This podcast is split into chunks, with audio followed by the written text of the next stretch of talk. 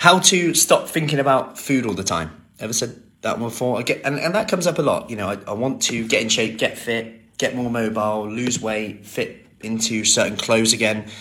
And it's really important to me, but I don't want to be thinking about food all the time. It's a really interesting one. Like, you know, you've got tracking food, you've got all of these things. And, and I got a message yesterday that said, the nice thing about this is I'm not thinking about food all the time, only when I'm planning. Which is interesting, isn't it? Because if you think about it, whenever in your job, in your work, the reason you plan is so you're not thinking about it all the time. The reason you write a to-do list is so you're not thinking about it all the time. The reason why we book meetings in is so that you're not having to hold everything in your head and you can go, right, I'm having a meeting with them now, so I'm going to do it. I'll think, talk about that then. But in the, in the meantime, I'm going to focus on what I've actually got to do.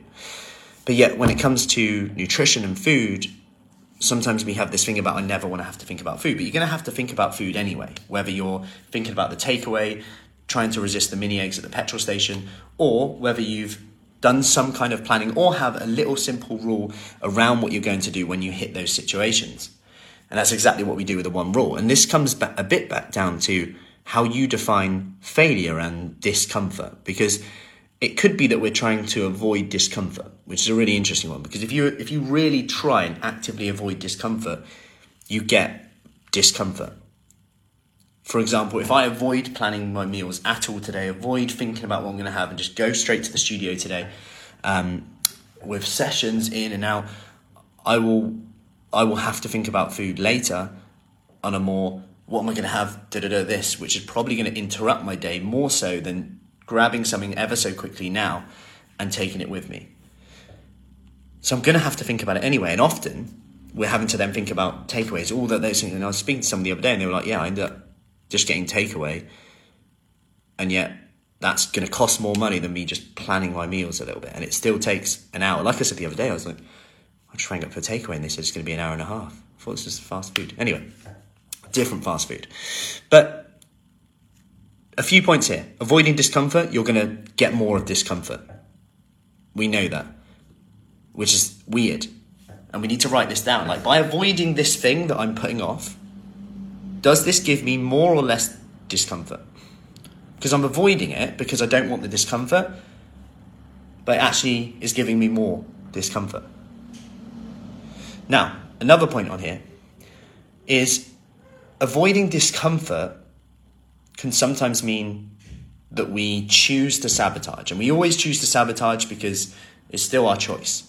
Now, I'll give you an example of this. If you're trying to follow a low-carb diet, which is something that came up the other day, and you eat a carbohydrate at lunchtime, which might have been a potato, might have been a slice of bread, and you, or you said you wouldn't eat bread until the weekends, whatever it is, and now you eat a slice of bread, you can go, I've failed now, I've had carbs. And, and the moment you define that, you decide that you failed. The moment you've let that monkey on your shoulder, the floodgates have opened, you've decided that. Now, I'm choosing to fail. I'm choosing to go rest of the, I've decided that I failed. So it's only when you believe that you failed that you failed. And this can be sometimes from a subconscious level, us going, it's, this is hard.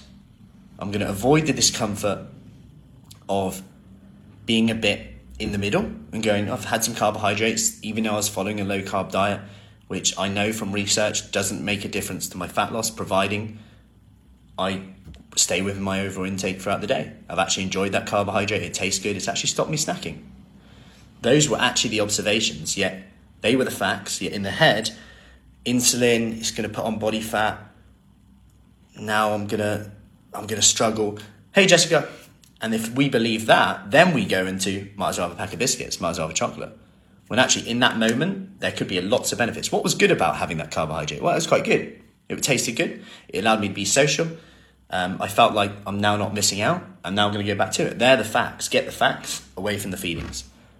And all of a sudden, we'll probably be more likely to avoid discomfort than find discomfort. Yet, by avoiding discomfort, you'll seek more discomfort. Anyway. On that note, if you want more information about our March Kickstart, just send me a message. I'll get you the details. Um, I have something cool coming up as well, which I'll reveal more about soon. Anyway, have an awesome Wednesday. Wednesday? It is still Wednesday. Feels like a long day.